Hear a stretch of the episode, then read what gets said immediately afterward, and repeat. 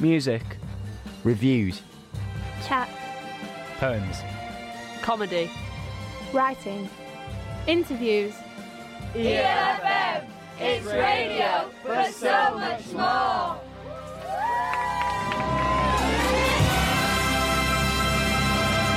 Hello and welcome to the Vandal Factory radio show. My name is Henry Raby. and my name's Natalie Quatermass, and together we are Vandal Factory. And you are our little Vandal Raptors. How are you doing? Hello, little raptors. How are you, Stroke, Henry? Stroke, stroke. I'm all right, thank you. Yeah, it feels like February went on for a billion years. Really? I think it went in a flash. Do you know what someone said to me? We were chatting because the perception is that February's shorter at 28 days. Yeah. Because it comes after a January where you're a bit skint. You actually Yeah. spend more in January because you think, oh, I'll, I can, I can. I can Mm. like spend a little bit more because there's only not as many months for when I get paid again, or you know my budget's reset. Right. So actually, everyone just gets really skint again in February because I see. Yeah. I see. Ah, well, some of us don't get paid monthly, so I wouldn't know what that feels like. some of us don't get paid. Uh, what, what have you been up to recently? Um, I on Friday went to see uh, Rob Auton, who is a stand-up comedy poet. Um, I love Rob and he's like a shambolic man mountain of a bloke, and he does like surreal offbeat humor, and it, it, it basically he should have been in the eighties. He feels like he's Oh, he should have brilliant. um, grown up in the alternative comedy scene and he's deadpan, but he has this whimsical take on the world. But. I saw him in York and he's originally from a small village near York, so it's packed with all his friends and family. Brilliant. So, so like, you know, his sister wasn't back after the interval she was, I don't know, doing something else. Whatever. Well, doing it's fine. She do whatever she wants. But like he like sat in her seat, for example, and that was very very funny. so Very like it's it, and it's very emotional. Like his show, the crowd show, is all about people, and he loves he loves people, and all the Ah. people were in the room. So that was. And that was all very emotional. It- And uh, at, at at the beginning, regular listeners will know at the beginning of every show, we always check in with how our hope and how our anger is. Hmm. Am I um, correct in assuming that Rob's show was full of hope? yeah, Did he's you get your hope a swarming? Yeah, yeah. He does this like he always ends on this big emotional thing, and like he, he says into he says to the audience, and so much is just being very silly and a bit daft. But there's a bit when he's like, "I love doing this. I love doing this," and he's like. He's like, no, I'm like really genuinely like I love doing this. Like, thank you. And um, there's a joke like loads of people do it, bands do it, and comedians of like, thanks for coming, because otherwise this would have been a bit weird me on my Yeah. own doing this if you weren't here. But like he's yeah, the show is about just like being in a space doing this. Isn't it great? Um, so yeah, it was, it was, yeah, f- f- quite a lot of hope in there, but hope for just like, it's just nice to go to a nice old comedy gig at 41 Monkgate, which I used to be a trustee of. Yeah, yeah, yeah. I was also um, had the pleasure of going to see some theatre in since our last podcast record, and Let had, and cry for Harry, England, and St George. Wait, it was Macbeth. I don't know why you're quoting that. Ah, I'm only joking. It was Henry V.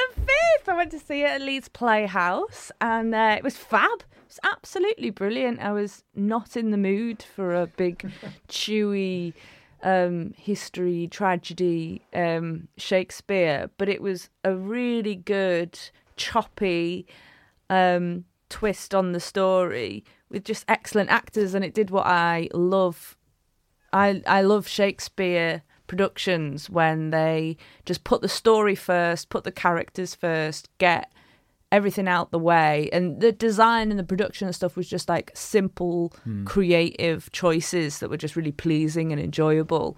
Um, but the first first half was less than an hour. Second half was less than 50 minutes. So it was like it was it was a choppy for shakespeare.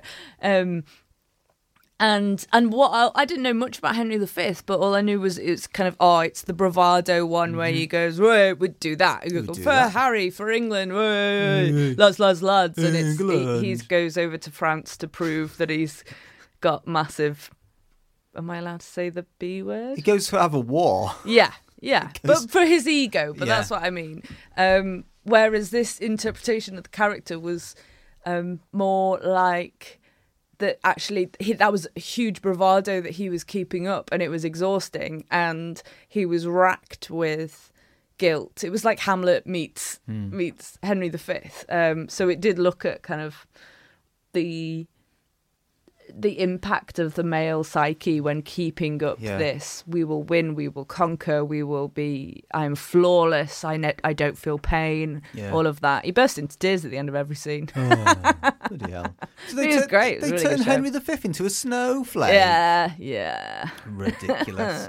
um, and would it make you hopeful slash angry, or just ready to open? Uh, yeah, no, it's, it's pretty angry. Pretty. There's quite a lot of like, oh yeah, monarchy's rubbish, isn't it? oh yeah, Shakespeare knew monarchy was rubbish, even though he was writing plays for them. That's my interpretation, anyway. Do you know I did a bit of Vandal Factory admin, Oh yeah, and uh, your favourite? I um, uh, made sure our website, the domain name, Mm. was uh, was all up to date and paid for. So vandalfactory.com is uh, is up and running. Now, my mistake was that I'd already paid for vandalfactory.co.uk. So, and I didn't oh. realize it just was like I didn't I misunderstood the subscription stuff. So if you go to either vandalfactory.co.uk or vandalfactory.com, it's the same website. So we'll we'll pay for we're paying for two things. Well, I'm paying for two things. Right. Which is why I've brought along something I found recently, Oh, yeah. which is the old Vandal Factory patches. Um, so we made these patches because we're a cool, punky theatre company. Yeah. And if you want a patch of Vandal Factory theatre company slash podcast to put on your backpack, to put on your jacket, to sew onto your trousers, yeah. other pla other Well, there's a whole there's a whole like massive. You, I know you can't see it, but Henry's got like a whole sheet. The the patches haven't been like cut up yet. listen to Um, the sheet. Yeah. So if you were to buy all the patches, you could then make it into some kind of curtain, uh, a cape.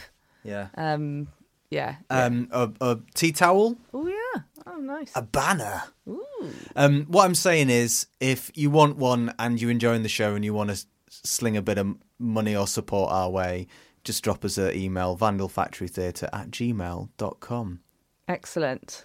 Uh, so we're going to have a track Yeah. now. Um, so it's a York band, uh, and they've just put out a new EP. They're called The Bricks, and this song is Reverse Alchemy.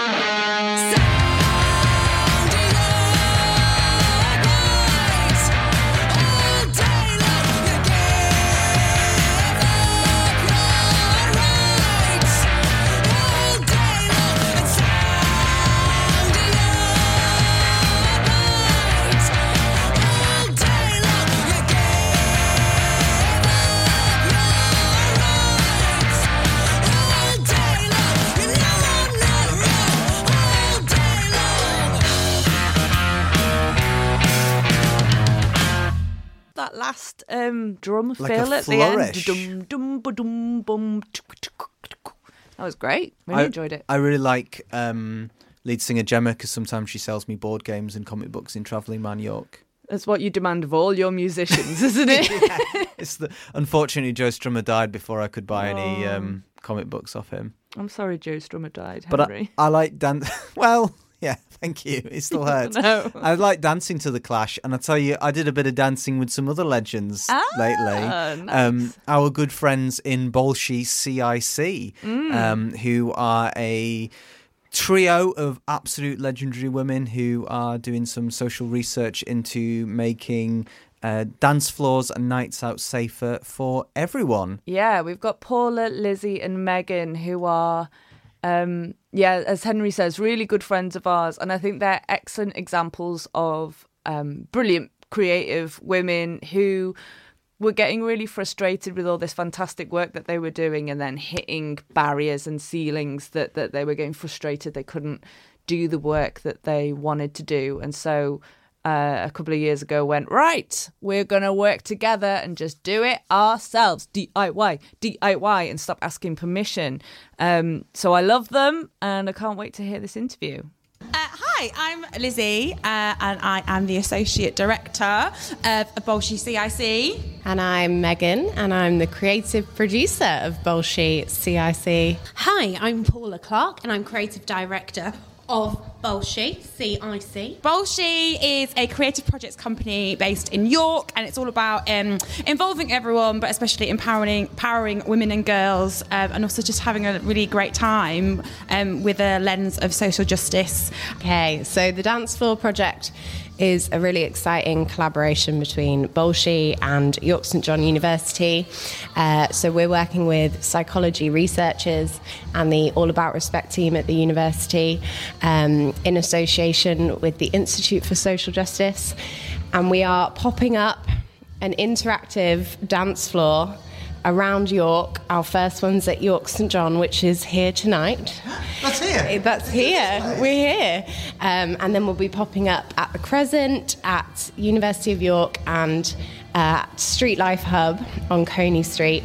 Um, and it's all about having a great time, but making sure people feel safe in public spaces and exploring how we can develop strategies together to make everyone feel safe. So everyone's having a lot of fun, but not least you guys, because you've come glammed up. Can you tell us about? I don't know, because it's like almost a theatre project. It feels like you're in costume, but you're yeah. Do you think? Well, if you want to describe your look and I don't know how you came to choose this this outfit for this project. Um, so yes, when we um, uh, come and do these uh, uh, events, it's always we always want to like feel good as well. So um, we love a little bit of sparkle here at Bolshee. So we've currently got um, sparkly glitter on our cheeks. We've got bold lips. We've got sparkly um, tops, partly shorts. We've got leopard print. We've got bright pink. We've got silver. And yeah, it just kind of feel like. Um, it's kind of like a bit like a costume because it's what we would we want to wear all the time. We want to wear sparkles and glitter and sparkly things and leopard print all the time. But so we do it for bullshit. I find it quite hard to like stand still while all this this music's going. How many of these have you run, and how do you keep your energy going throughout the evening? Uh, so we did one at York Design Week in October, uh, which was like a test run. Um, we've got pints of Pepsi on the go at the minute, which are helping the sugar rush maintain. But we have to load the dance floor into a van and then out again and then into it again and then out of it. But we're just really strong and um, really love it. So Also, the music helps. It's always like we, we take requests from the participants, but you also put some bangers in that we like, so we can keep going um, and bring the party. Really. What are your dance floor top floor fillers for you personally? Oh my goodness, my top. What? How many do you want? Top one. One, the Oh, top one, the the, one. The one. Oh, come back. Um, the top one. Um, uh, the top one for me at the moment. I don't. Want it's distracting me. Henry, I'm really sorry. This is the point where Paul is dancing around in the corner. Um, my banger would be go to number one, Tori Amos, Professional Widow. Everything. Uh, honey, bring it close to your lips, yes. What is the landslide? A proportion, boy. It's gotta be big. What are your first memories of going out to dance floors and clubbing? And do they inform this project? Good question, Henry. I was going to dance floors in the '90s where there was a lot of uh, there was a lot of lad culture, ladette culture, and it kind of meant that everything was a free for all. Nothing actually felt very safe at all. Um, you were grabbed, groped, shouted at, catcalled, snogged without your consent at all times on the dance floor, and it was just it's just the way it was and it's, it's not like now would this even be like a thing i just don't know that's awful And like shockingly, it is still a thing. Like my first times at dance floors, like very much the 2000s, and like awful. You're trying to have a great night, and then some guy thinks that he can just snog you out of the blue without your consent or you even acknowledging his existence. And it's just so infuriating and puts a dampener on your whole evening.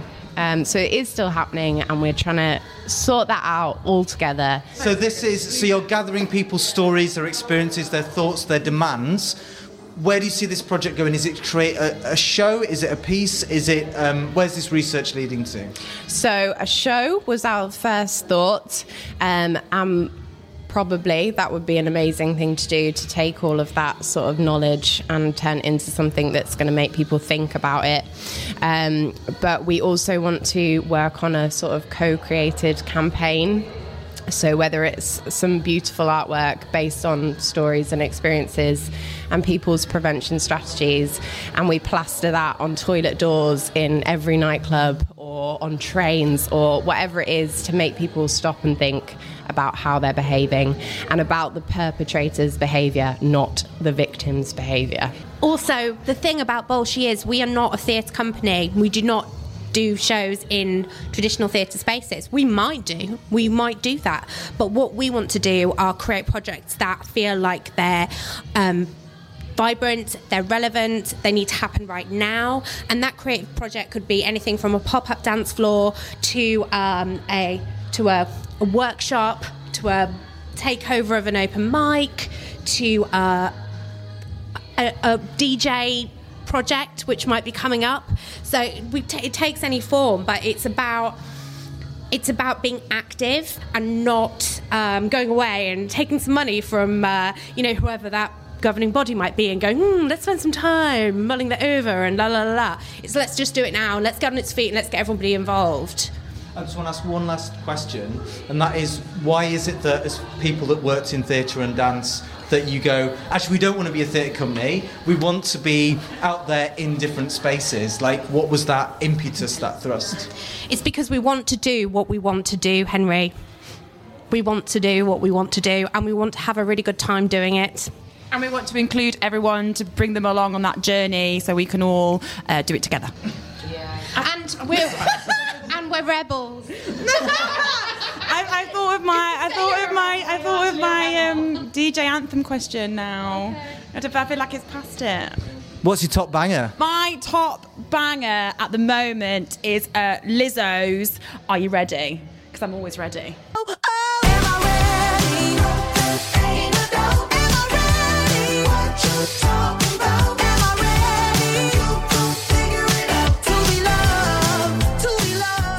What's your top banger? On at the end of all the dance floor projects, we do get on the floor. I don't know if it's even called that, but it, it goes get on the floor, and then everyone joins in for the last bit, and it's nice. Henry, what's your banger? Yeah, Henry, what's your banger? Killing in the Name of by Rage Against the Machine. That's going probably on not next. actually. It's probably like some like obscure folk punk song about being sad. What would Nat's banger be? Um, uh, probably Real Big Fish. Um, yeah. Big. Okay, we've got people coming now. Right. Cool. Cool.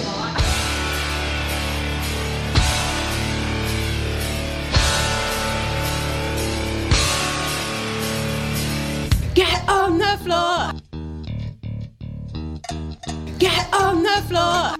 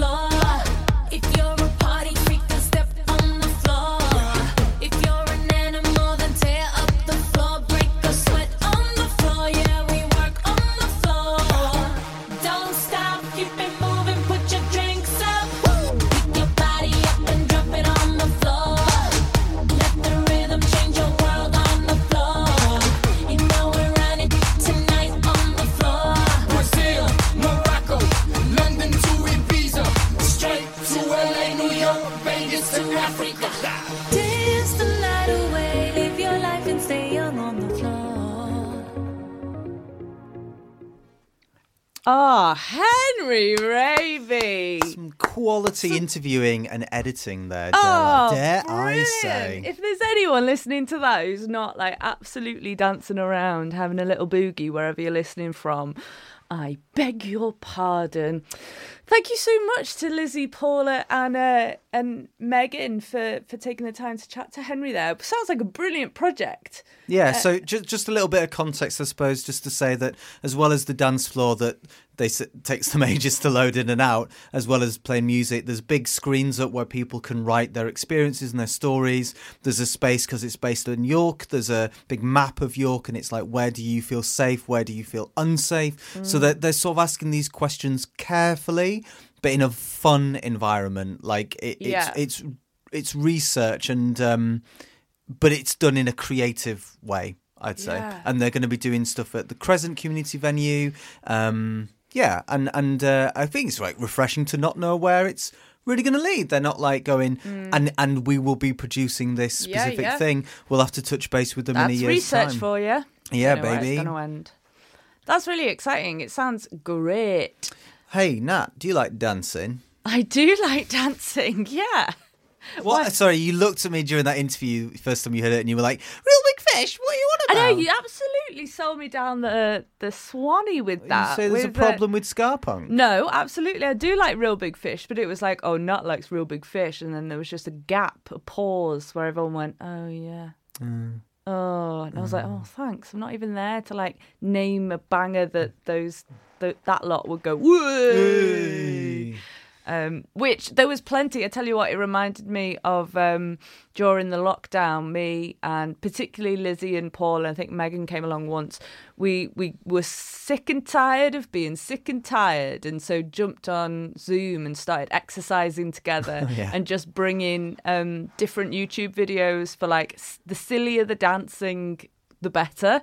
To kind of little videos, we did Bollywood, we did aerobics, we did all kinds of. And Paula had a broken leg, so we did some sitting down, and I'm too bendy, so we did some crunching, and like it was really good fun. So that I can thoroughly um, recommend that everyone goes and checks out Bolshee. Follow them on social media. Where can they find them on social media, Henry? They're not on Twitter, but they do use Facebook and the gram. Yeah, all about the gram. Excellent. So give them a follow and check them out, and um, and I'm really excited to see what they do next. Lovely stuff. Um, do you have any trauma to share about dancing, going on dance floors and nights out as a as a woman? Wow, I really thought you were going to ask that with a bit more tact.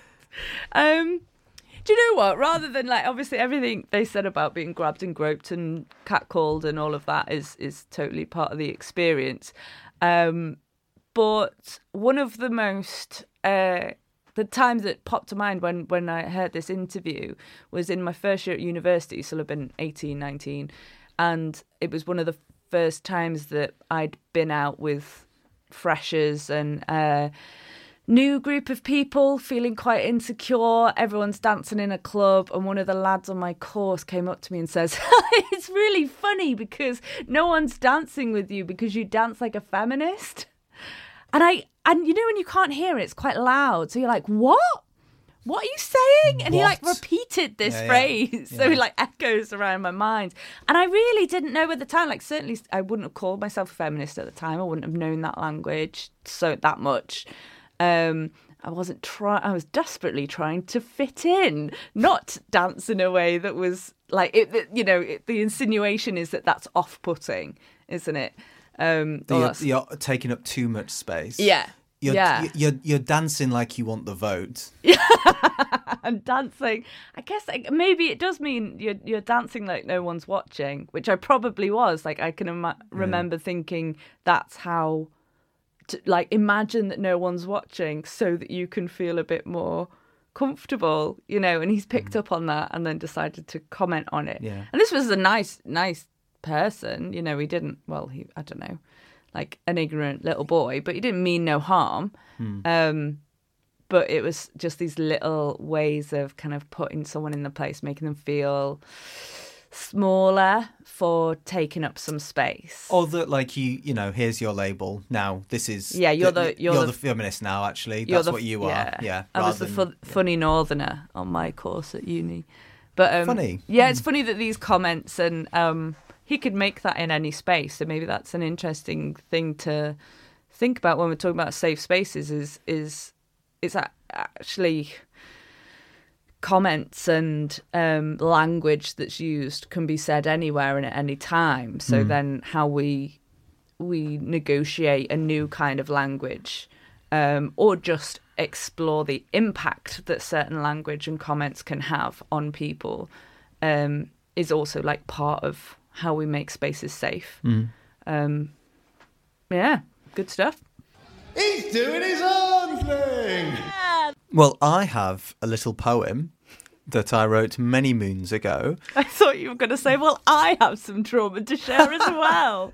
Thanks for sharing. No, I, like uh, they're encouraging us het cis men to to put their experiences, and Yeah. you know, I, I wrote a little thing on the walls, but like, I just don't really like going out to clubs because I don't really like the music, and in terms of gig venues, like as a as a sort of scrawny bloke other than a little bit come on lads let's not m- mosh. The one thing i do remember is being in a pit this is like over 10 years ago and and one of the punks had literal nails in their um denim jacket um shoulders oh, and like, they were jump like, literal um, nails sticking up like not just like studs Yeah. like nails and they were like jumping up and down i was like that's ridiculous Yeah. i'm so i'm so i'm sorry to be the uh the punk police here but that's that's ridiculous um but i know that there's loads of experiences of um, of women in, in rock, punk, emo scenes of like being being afraid to mosh or to, to crowd surf because of being touched and groped. And there's loads of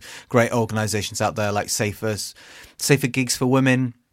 Uh, it's a documentary that my mate uh, Susie made years ago called uh, uh,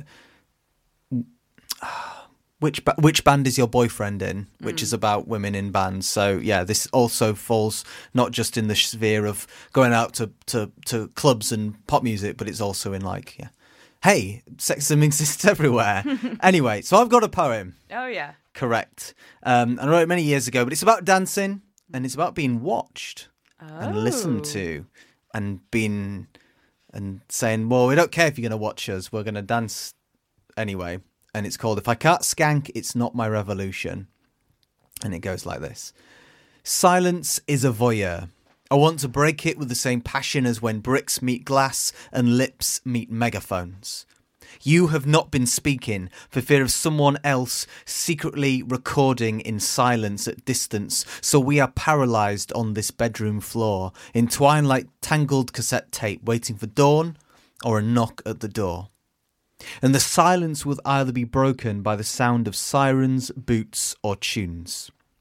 So we examine the CDs or mixed tracks with names such as Picket Line Emergency, Anti Disney, Girls riot better than boys. One CD made in 2003 says Tony and George put away your toys. 999 is a joke, and the last CD is called Anger and Hope. So we take a chance with shuffle mode, like tarot cards. Take your shoes off and let's dance, because if they're really spying on us, if the police and the government, if they're really listening and watching, let's give them something to watch. Let's defy with our feet to the moving of our legs. Let's be defiant from our toes to our heads. Let's be rebels from the waist down and up. Our feet march with hate and dance with love. As each song unfolds, these lines of bodies are lost in tones. Your flesh, your gender all become notes. So let's roar with the stamping of our feet. Make earthquakes to rattle the gates of power. Tear down citadels with this upbeat beat. We tap messages. Our toes are war drums. Our arms are flailing and scraping the ceiling. There's a battle plan behind this wiggling bum. So wake up the neighbours, wake up the nation. If I can't skank, it's not my revolution. Each shape we throw is like a battle stance, the revolution rumba, the comrade conga, never mind the safety dance, this is a subversive dance. And all the books sit unopened, it's the music which inspires, like the strike samba, the solidarity shuffle, like the raising of a banner, we turn the volume higher. Every tiny pinprick of power sung in those songs seeps into our heads, so we finally when the final track ends and we slump victorious on the bed, we have said all that needs to be said, stamped as much as needed to be danced, and the foundations have been rattled, and any bug in the room has heard our chorus chants. We close the curtains through fear, but now they are open wide and pour morning light inside as we embrace each other, as we embrace silences. As mere pauses between action and action. In the silence we have created, tired but smiling, the pride in our noise subsides, we become private. There are secrets hidden inside the CD cases. Listen closely to the silences between tracks. That is the sound of lovers and friends facing each other, and then the world, and then dancing. Very good. Oh. Excellent. Exceedingly good. It's nice to read a one that like is finished. Normally, I read a, a- draft and sort of work in progress, and that's from my 2018 collection of poetry. I know. I was going to bring it up for you so you didn't have to do it yourself. No, Where I'll can- plug, I'll plug people- myself all the Yeah. time. Where can people buy your book of poems, Henry? I'll pop it on Etsy. Okay. Etsy's the one. Great. Great What's stuff. next? So I think we've had a little bit of music Mhm. and we've had a little bit of talk of dancing, Mhm. but I think what we really need is the absolute audacity to have Nat's. Where's the jingle? Who does his own thing? Things not to ask a disabled person. Oh, here he is. I think it's time for another banger. Because every single song you own is a banger. It's time for Nat's banger of the hour. Bangers. Is it a banger? Yes, it is time for the big banger of the hour. I'm sticking with our smashing the patriarchy theme because this podcast is going out uh, in the first week of March. So that is also the same time as International Women's Day. So I thought we'd have a, a feminist awesome banger and this is by Gaptooth and it's called the Post Patriarchy Disco.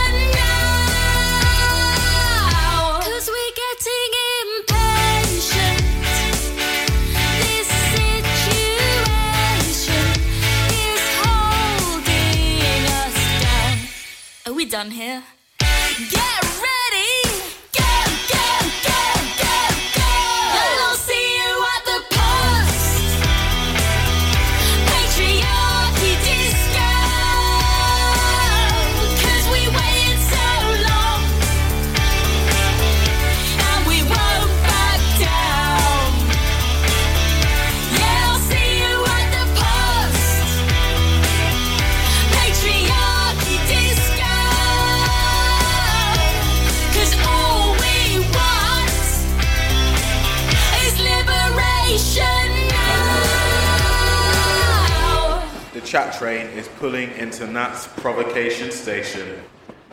Choo choo choo! Come on in. now the the chat train didn't uh, stop off at Vandal Factory Station last week because we had such a busy packed episode. So we decided to have an extra special extended natter with Natalie about provocations. Yeah, that that'll do, Henry. You're I went, I went to this really obligated. amazing, amazing event um, a couple of weeks ago, and it was a book launch. Uh, in conversation, Dougald Hind. Uh, no, not without the D. Dougald Hine with Lydia Cattrall, who's another good friend and artist of ours. And Dougald Hine's a really interesting, wonderful writer and thinker who um, I hadn't, I'll be honest, I hadn't heard much about him at all. And then he spent the whole evening, I was just spellbound by how wise and brilliant. So we're going to share some clips from that uh, event tonight and then, and, um, and discuss our thoughts and relate what Dougald was saying at uh, at that event with with sort of our practice and what's going on in Seacroft, see what connections we can make. But this this event um, was at Mill Hill Chapel, which is right in Leeds city centre, opposite um, the the train station.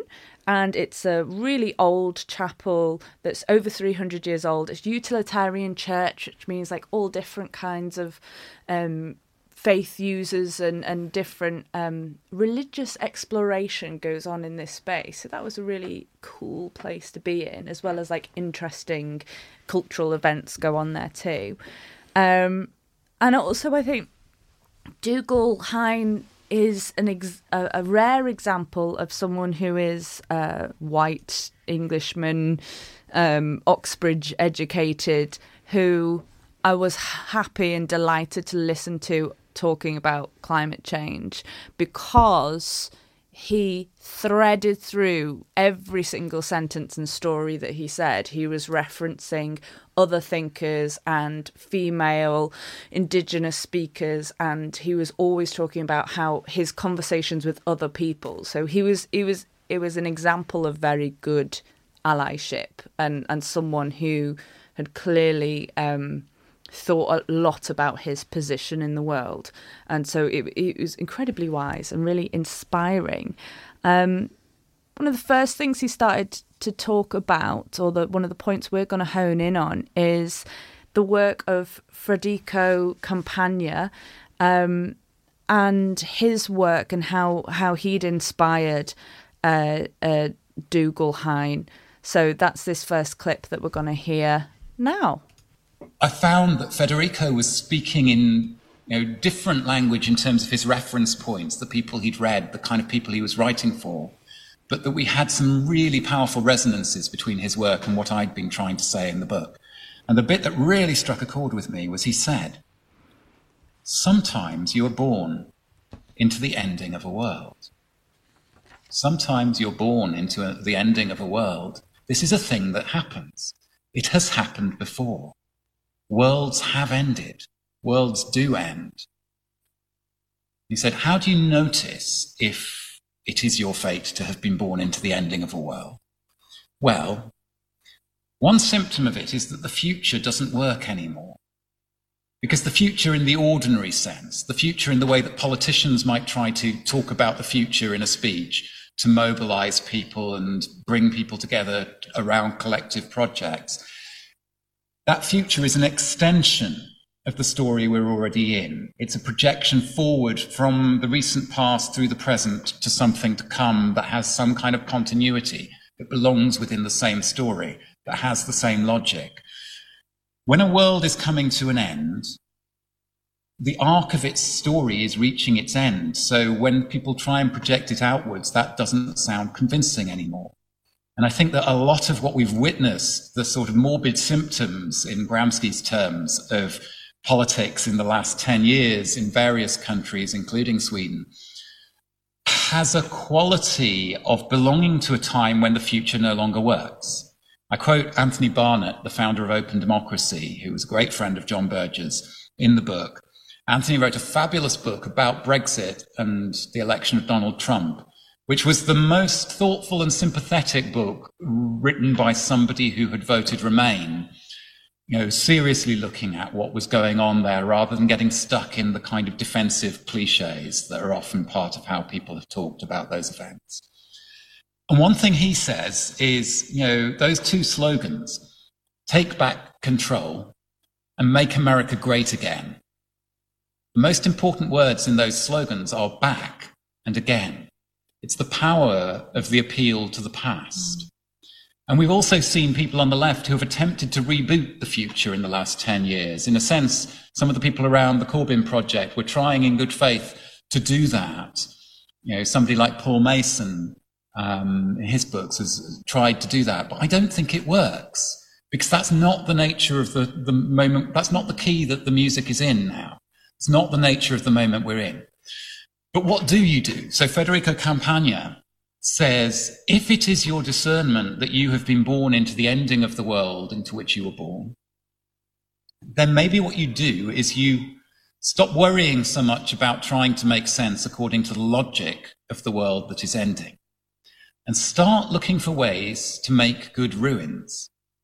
Start having one eye on what will be left behind because lots of things are going to be left behind by the world that is ending. And of course, some of them are toxic legacies that'll be there for 10,000 years or more. But there are also other things that will be picked up, turned around, used in ways we can't imagine now, but will be legacies of the world that whose ending I'm suggesting we were born into. Wow, a lot to unpick there, isn't there? There is so much wisdom and to, to thoughts to think about with every sentence that he says, but some key things that I want to draw out of that um, sometimes you're born into the end of a world. Wow. When I heard that, my whole life made sense. Like, I really yeah. had a moment of, oh, right, okay.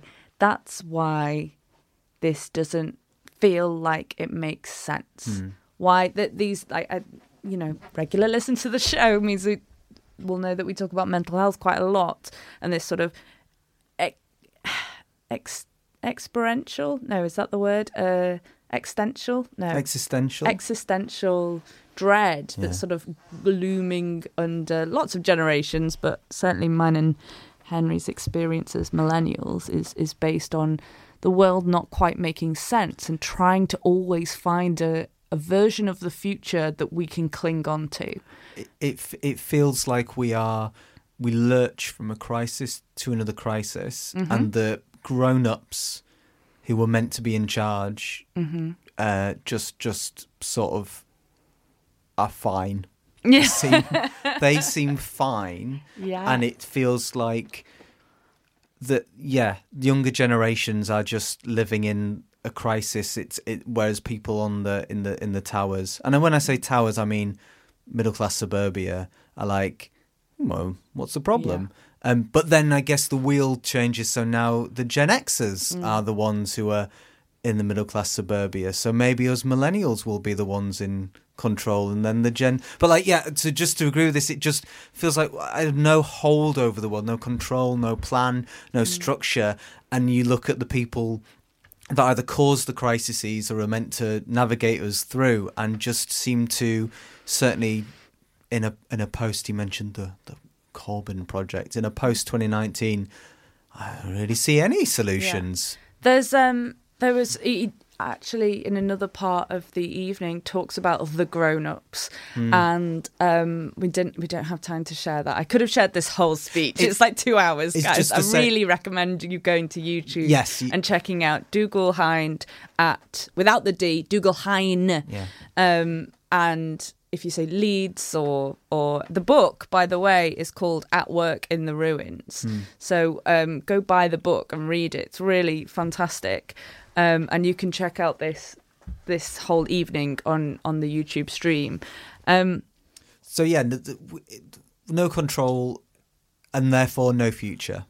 Um, which you know the Sex Pistols were singing in in the late seventies. No future for you. But yeah, how do you in this How do you late stage sense? capitalism world make sense? Which what then makes sense to me why in so so much in the last couple of years I've gone back to um, what is often referred to as quiet activism, like gardening and community, really grassroots. How do we just make this sense make make this world make sense? It makes sense if I'm planting seeds. It makes sense if I'm growing food. It makes sense if that I'm sharing that food with my neighbours and they can feed themselves and their children. That makes sense to me. So that's what I'll do. And breaking it down into those terms because looking any further forward, suddenly we get lost. And I don't quite believe all these various different futures and trajections because ultimately, the world as we know it, not the world as a whole, the world as we know it is coming to an end, and that's that's what we've been born into. Um, let's have a little look at our second clip from Mr. Hind, where he talks about modernity. So, can we? Um, uh, this he used this word modernity, modernity, maternity throughout the night, and I had to uh, do a quick Google and check out what that word means. Can you inform the listeners, please, Henry? So, dictionary definition modernity, the quality or condition of being modern. Uh, so, uh, the example is a modern way of thinking, of working. So, Hobbes was a genius of modernity. So, it's this question of what does it mean to exist in, in the present, in the in the modern day. And one of the things that kind of came to me in that work was that art and the arts and this, you know, the cultural sector or whatever we call it, within modernity has had a special role. It's been this enclave in modern societies where the things you do are not fully expected to make sense in the ways that everybody else in just about every other field has to justify their work to spreadsheets and productivity and efficiency. And this is part of why artists are sometimes so hated. It's part of why it's so easy for tabloids to, you know, whip up anger at, you know, some ridiculous art project that's received funding is because it's a double-edged thing. If you have this artistic license that you get to access that funding, of course, the reality for nearly everybody who has that is that you tend to live in a condition of precarity. But it's a privileged form of precarity. And you have to be aware, I think, of the, that double-edgedness, that if you are unaware, if you're not conscious of the extent to which you have a strange kind of freedom that hardly anyone else in society gets to have, at least in the parts of their life where they might get paid some money. If you're unaware of that, you can be very offensive by accident, let's say. But uh, in Federico Campagna's terms, this thing of, you know, the logic of uh, stop trying to make sense according to the logic of the world that is ending and start trying to leave good ruins. Well, artistic organizations and projects, especially the smaller ones that are held together as much by love and mutuality and relationships as they are by the bits of funding that they sometimes manage to get hold of, have a special position. They can be portals between the world that is ending and presently unimaginable worlds that might come after precisely because they don't have to make sense. They don't have to justify themselves as rigorously to the logics of economic rationality as nearly every other kind of organization does. So just that bit of Federico's work helped me make sense of why I kept getting drawn back to working with artists. I mean, my ears pricked up as soon as he started talking about small, um, small arts organisations, and then quickly when he starts talking about uh, us not quite needing to justify ourselves in the same way as artists. Um, I do feel a little bit defensive over that. I'm like, I don't, I don't feel. Maybe I'm not aware of my privilege that he discusses of um, needing. I feel like we have to do quite a lot of how many, how many people have we served, and what's the point in this, and what's the the purpose. And I think it, it's happening more and more and more in the last ten years. So maybe that's uh, a distinction of generations as well. Of like, you know, I've been around making work professionally for what 14 years and in that year I've had to make myself accountable to lots of funding bodies and etc um yeah so th- there's an element of that but then there's also it made me think of gosh like to bring it back to um international women's day and um i'm pretty decided that i'm not going to have children a lot of my people my age are fairly convinced that they're also not going to have children. The millennials are not are not reproducing. and I've never really been able to articulate why. Like I can give lots of rational reasons, but those rational reasons have existed for a long time. Um, and there's something about leaving good ruins that just really chimed with something quite core that this sense of like this is ending and not passing that on really chimed with me that's making absolutely zero judgment on anyone else who makes different choices but they're just you know that's why i'm glad that writers and artists exist in the world so that they can say things that you've probably felt and lived in your body for such a long time and then it takes someone else to to say it in a particular way and you go oh that makes sense to me that makes sense to me now.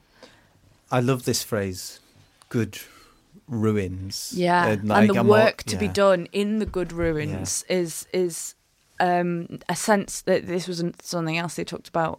Um, that someone asked the question, well, does that let us off the hook? This Mm. sense of like, well, the world's ending, so can we go into a hey, hey, nothing matters? Um, but we're still going to, only this world as we know it is ending.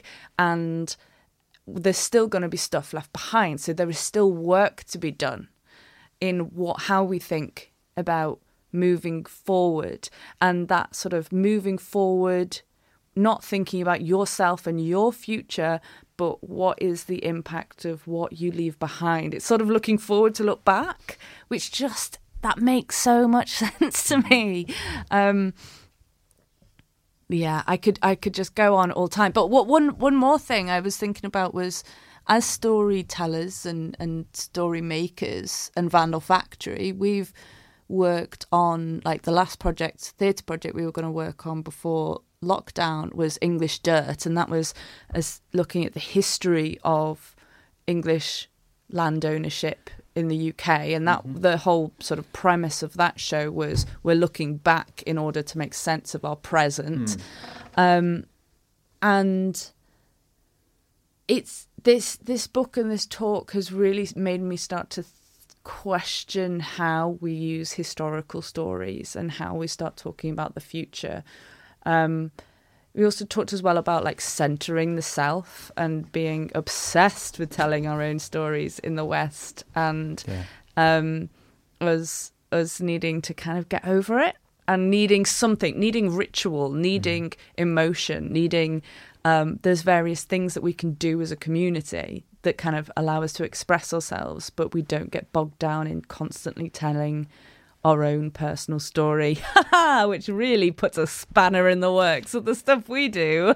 um, out of these conversations we've had over the various months in the show, like I've come to two conclusions. One that I love writing poetry about the past. Uh, and if you tune into episode three, as a poem I do about the the 1800s and the Luddites and the diggers and the radical revolution stuff there. And um, I still do that poem a lot, but I'm reflecting, and I've got several poems about history and radical history and, and erased working class history. But the more I write about that stuff, the more I go, I need to write about now and the future. And secondly, this idea of the, the solo performer. Well, I've done that for you know over 10 years now of and I'll, I'll always get up on stage and I facilitate solo people getting to tell their story.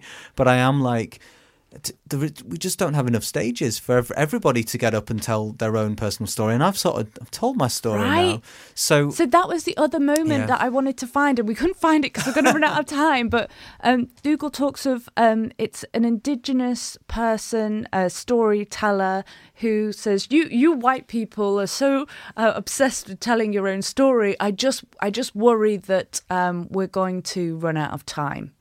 And and then talks about the use of ritual and and as that being a collective way in which we can share trauma or Mm. note a moment or initiation or cultural mo- markations in in our world as we make sense of this world. I think that's what it's it's all coming down to is how we make sense of our place in this world. Because I think you know poetry open mic someone gets up and they share their story about their experiences and someone in the else go you've you've framed that for me that's perfect. Mm. I've connected I understand what that is a sharing space. But um, that model of of maybe even it links to I, uh, identity politics gets Mm. thrown around a lot, but this model of like a stage for everyone to get up and do that is is not sustainable. um, cr- and uh, and may- maybe we're just creating again the the detritus of stories that just go. It's like this this flurry of stories that just just like get poured Yeah. into the But in, sea. in terms of the climate crisis, Yes. it's important that we, as the humans, decentralize ourselves, or Mhm. as powerful Westerners, decentralize ourselves and start framing it in terms of this world. It, it, it um, is a lot. The world's going to be around a lot longer than we are. We are not the be all and the end all of this universe, and it's Mm. really hard for us to get our heads around that. But there are trees on this planet who have been here for generations and will continue to be here for generations, and they're going to see this thing out. So let's um, someone and something else that Dougald said was quoting someone else. You're going to have to look up all these references yourselves. Um, Do the legwork, listeners. This, this is urgent. We need to slow down. This sense that time can gonna write that can- down. Yeah, it's really good, right? Um, this is urgent. We need to slow down. So get a sense of perspective.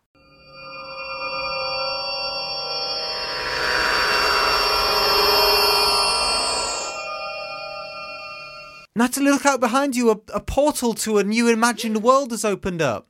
Were they, is that a literal thing or is that a metaphor that he talks about?